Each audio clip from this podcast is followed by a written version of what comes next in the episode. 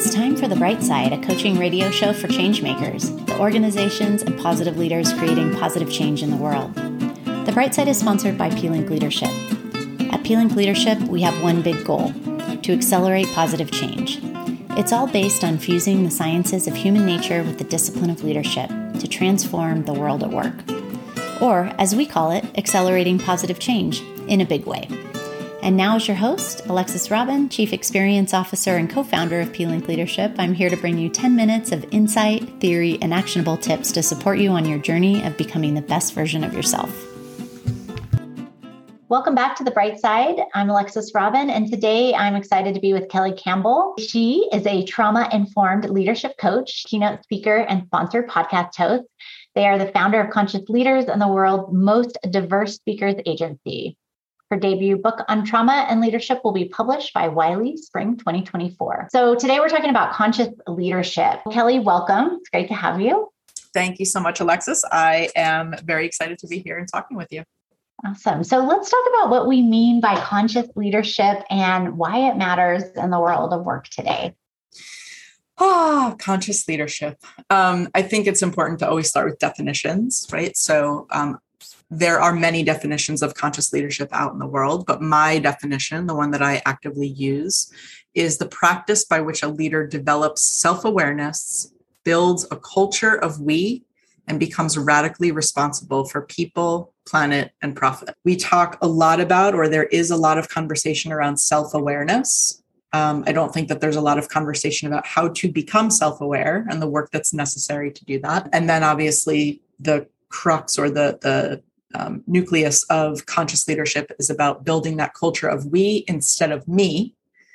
And then the radical responsibility of people, planet, profit. That's the triple bottom line component that most people are familiar with when it comes to conscious leadership, which obviously stemmed out of the conscious capitalism movement back at least a decade ago. Thanks for identifying it. I think the definitions are so important so we don't make up stories about what we're talking about. So, why is this idea of self awareness culture of we versus me and the triple bottom line important in the world of work today, do you think? Well, we're at a place where things are very unsustainable. we can't keep going the way that we've been going. And I could have said that five years ago or 10 years ago, and it still would have been a, a true statement. But right now, we're really, really at a crossroads. Um, we see this in so many different places and sectors. And so right now, conscious leadership is very important for our planet. It's important for the people that we lead, meaning if we are leaders of any kind of organization, we need to really lean in and support our people because people are going through a lot. And it's our job as their leaders to help support them in any way that we possibly can. You know, I think if we want to continue literally as a species on this planet, conscious leadership is very, very important. We're sort of sliding backwards in a lot of different ways and I think conscious leaders are being called and are very important to society today. So more of us in the world, uh, I think will will help sustain us. Yeah, agreed. We often talk about um, self awareness. G- going back to that point, is so much bad leadership happens outside of self awareness. So, you know, it's not like there's leaders going around the world like trying to be intentionally unconscious or bad humans or not develop people or not care about people. But in the absence of knowing and in the absence of understanding your own internal landscape and, and knowing how to know your own internal landscape, there's often the result is ineffective leadership, if you will. And we've seen what that can do to a country, to a world, to a business. So, what are some of the behaviors and mindsets of conscious leaders that you've seen? I would say, uh, in the work that I do, the first one would be that they're actively healing. So, engaging in healing modalities. And when I say healing, I'm talking about healing trauma, big T and small t trauma. Um, other behaviors would be empathy or empathetic leadership, the willingness to be vulnerable or just vulnerability, curiosity, a penchant toward collaboration, and focusing on raising others up versus creating a legacy for oneself. Right. So wow. it's kind of like lighting the path versus making sure that you know my legacy is intact uh, that's where the me versus we component of the definition comes in Yeah, definitely. I want to hear a little bit more about this the healing and like what is what have you seen what does that look like for a business leader to be actively healing big T or small T trauma and um, and maybe say a little bit about big T versus small T trauma so our listeners know what we're talking about. Yeah, and we can talk about you know trauma and and entrepreneurship and leadership maybe as a, a part two, but ultimately big T trauma are sort of those larger things that we all think of when we think of the word trauma, right? So it might be physical or sexual abuse. It might be um, living in a war torn country. Um, it might be being in a household when we were younger where there was a, a parent who was incarcerated or maybe had an addiction issue. So those those larger sort of more ex, quote unquote extreme situations. Small T trauma happens to every single one of us. Even if a big T trauma did not occur in your life, um, and you were, you know, lucky enough to to go through childhood unscathed by a big T trauma, small T trauma has happened to every single one of us. It even happens in adulthood. So these are things that change our or shape our worldview about who we are and our place in the world, um, how we are perceived. So things like humiliation, or betrayal. There are lots and lots of examples that we can give of this. But if you ever walked into, let's say, when you were in school, you ever walked into um, a cafeteria and the friend group that you used to sit with all the time, all of a sudden they shun you for whatever reason, there's a humiliation, there's an embarrassment, there's a what did I do wrong uh, yeah. kind of sense about you, right? If someone was supposed to pick you up and they forgot or something happened and they couldn't, right? All of a sudden now you believe that you did something wrong or maybe you deserved not being picked up you know from a particular event or something so all of these little tiny what we think of as tiny or small t traumas what happens with them is on their own they may not be incredibly impactful except if we are a sensitive kid or adult and these things are compounding and they're happening over and over again, it starts to form a worldview about who we are. And that can actually be much harder to uh, repair or reparent in the future as we get older. Yeah. Um, you know, so yeah, there's there's definitely a delineation between the big T and the small T, and some people say that they're equally as impactful. And when we talk about somebody healing from that, like actively healing, which is one of the first behaviors you talked about in conscious leadership. What does that look like? Like, what might somebody be doing who's trying to actively heal some of those things that have impacted their identity or how they're showing up in the world as a leader? So, actively healing, and I think that active healing is a lifetime, uh, it's not a destination. Uh, it's it's a lifetime journey. So some of those things could be um, i call sort of um, therapy or cognitive behavioral therapy talk therapy i call that sort of the gateway drug. So that's a great place to start uh, if you haven't been in therapy before where you're starting to talk a little bit about your experience and maybe starting to correlate some of the behaviors that you have now to some of the things that happened to you when you were younger. Talk therapy in my opinion isn't the thing that's going to get you to change behavior or change you know um, how you uh, how you are in the world. I think it takes more than that. I think about it like diversifying a portfolio. Yeah. Right? So maybe you're engaging in lots of other practices. Maybe it's meditation. Maybe it's mindfulness. Maybe there are healing retreats and workshops. Maybe there's art therapy, some kind of creative component. Maybe it's plant medicine, right? Like there's literally no shortage of healing modalities that are available. I think for me, I'll just speak for myself, it's whatever I'm called to in a given moment. Uh, if something is a full body yes for me and it feels like something that I need based on what a description is uh, for a workshop, for example, or if I'm called to plant medicine, you know things like that i think it's like wayfinding you just yeah. figure out because there is no straight linear path here this is this is a very circuitous path to figuring out what you need in order to integrate that trauma into your life. Yeah, thank you for that. I think um, healing being a lifelong journey, I believe consciousness is a lifelong journey. And, you know, my own journey with consciousness has been the more I know, the more I realize there's more I need to know.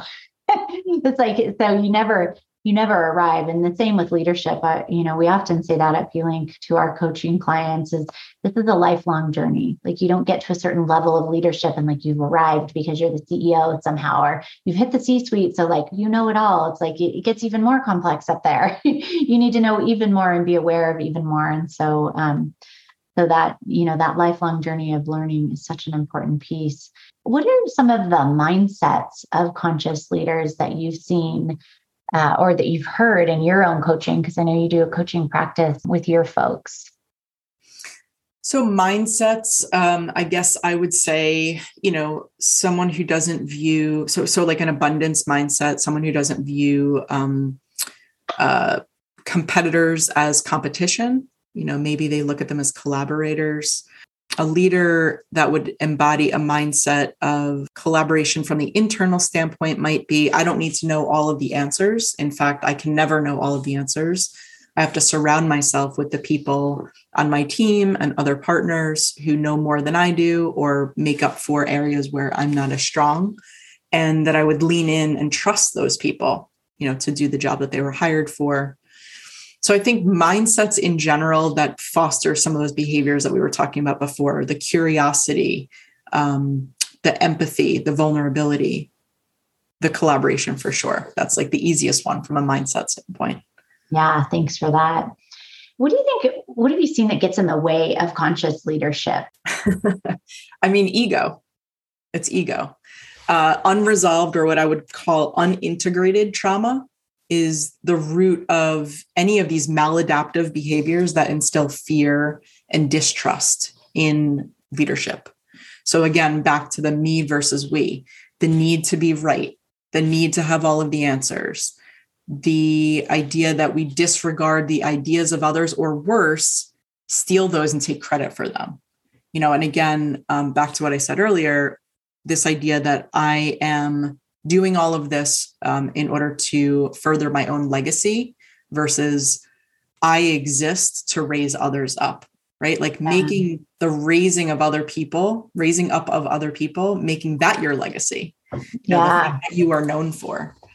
Um, yeah, I, I feel like there's a there's a big campaign uh, for that right now. You know, especially with like the you know people being um, hype women or hype humans, you know, raising other people up and really celebrating someone else's accomplishments. Um, I think that's a great leadership quality. Yeah, I do too. And I love to see that out there. And I love to see women doing that for other women. You know, you've seen a lot of that and with Women's History Month um, happening right now, people saying, like, hey, we're going to lift each other up. And, you know, I wish that we didn't need a month for that. I wish that all humans would lift all humans all year long, right? We didn't, we didn't have to wait for the our month to come up or somebody's month to come up. So, so what do you think that risk for leaders who aren't paying attention to leveling up their consciousness and are just kind of like, I've been fine until now. Like, why would I need to care about this consciousness stuff? Yeah. Yeah, um, unfortunately, they're not using the word stuff. They're using other expletives. Um, but they are going to um, face a very interesting reality. They are going to experience churn of employees, of clients, of even personal relationships, right? Their organizations are ultimately going to end up paying one way or the other. And the organization is going to pay for that person's what I call low conscious leadership, whether that be from a financial standpoint or PR, reputation in the market. There are a lot of ways that low conscious leadership shows up, and it, they, those ways are not invisible, right? So you're going to be putting someone off, which means someone is going to either stop buying from your company products or services, and the people who work there are ultimately not going to want to work there anymore. So we know what the cost of attrition is from an employee and from a client standpoint. Um, it's not cheap, right? So you will pay for it, you know, in terms of um, low conscious leadership and and not addressing and not really like addressing your own lack of self awareness, but really, you know, I think this all comes down. If we can kind of like take a step back, this all comes down to just doing the right thing, right? I mean, I love the fact that we have a, a, phrase like conscious leadership, but really it's about doing the right thing by all stakeholders every time. Yeah. Yeah, it it does come down to that. And you know, I think it's interesting this idea of cost and that the company is going to pay for not doing the right thing, for not um, taking the time to invest in in their leaders' consciousness development and their own consciousness. And often one of the biggest um, resistors that we experience or we hear about you know as it pertains to conscious leadership or developing this is it's too much time and it costs too much money right? Like we don't have time and money to invest. And yet here like the risk of not investing is people stop buying from you people stop working for you you've got churn in your organization you know you might have a pr thing that you now have to spend tons of money and time trying to unspin. And it's just so interesting to to think about it it's you know like not investing like not putting a new roof on and then having your roof cave in in this right. gigantic snowstorm like is happening in our area right now.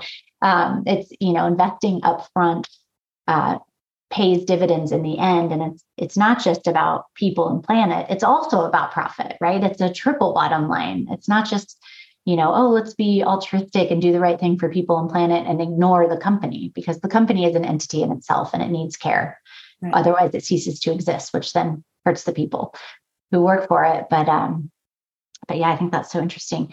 So for our listeners, what are some practices that, you know, I'm here, I'm listening to the show and I'm thinking to myself, like, wow, like, okay, how do I I get conscious? Like maybe I've got some unprocessed little T stuff going on, or maybe I'm getting in my own way and costing my company um, money or talent or some kind of treasure.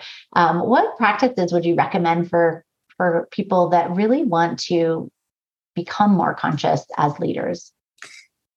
So even if you're starting with um, sort of uh, that the leaky roof syndrome, right? Like we're complaining about the leaky roof, but we kind of know that the roof needed to be replaced.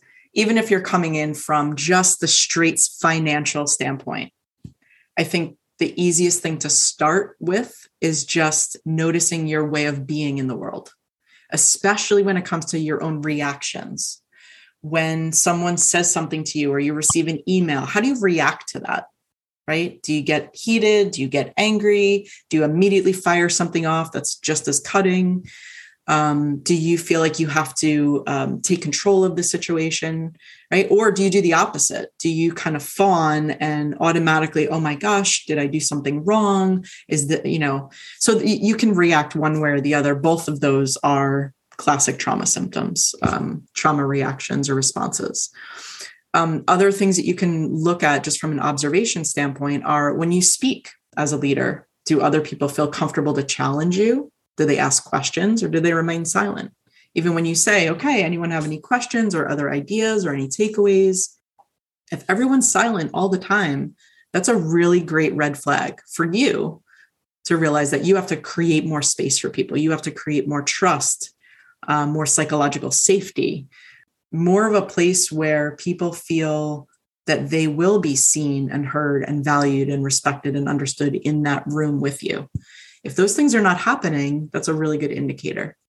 Um, and then, secondly, I would say if you want to develop more self awareness, get curious and courageous to engage in some of these healing modalities. Even if it's just dipping your toe in, um, maybe you start with meditation breathing exercises or breath work. Maybe you do go to therapy for the first time. You know, these are those are courageous things to do. Whatever it is, start on the path because once you have one foot on the path, again, it's a it's that sort of non-linear, you know, um, roadway, and little things will kind of jump out at you and and kind of magnetize to you in terms of what you need next. It's like going down a little bit of a rabbit hole, but I think those are the two things from a very, very basic kind of high level start at the beginning standpoint. Those that's what I would advise. Yeah. So notice your way being and pay attention to the psychological safety. If you're if people aren't responding to you, silence is a red flag. That's a good, you know, it's not like great, everybody believes what I'm saying. Like that makes the ego feel good, but might be a sign that they're afraid to speak up to you. And yeah, nine times out of 10, that's exactly right it's not that everyone agrees with you it's that no one feels safe enough and and and a lot of people rail against the word or have um, some bristling around the word safety mm-hmm. especially leaders, especially cis white male leaders. Um, safety is like a, a real tricky word, but your job as that leader is to create safety within your organization so that people of every single race gender etc feel really comfortable to be able to voice whatever their idea or their concern or their risk or their feedback or their questions are. And what does that create? That creates much more richness inside of that that organization but the ideas and the work products and services are always much better.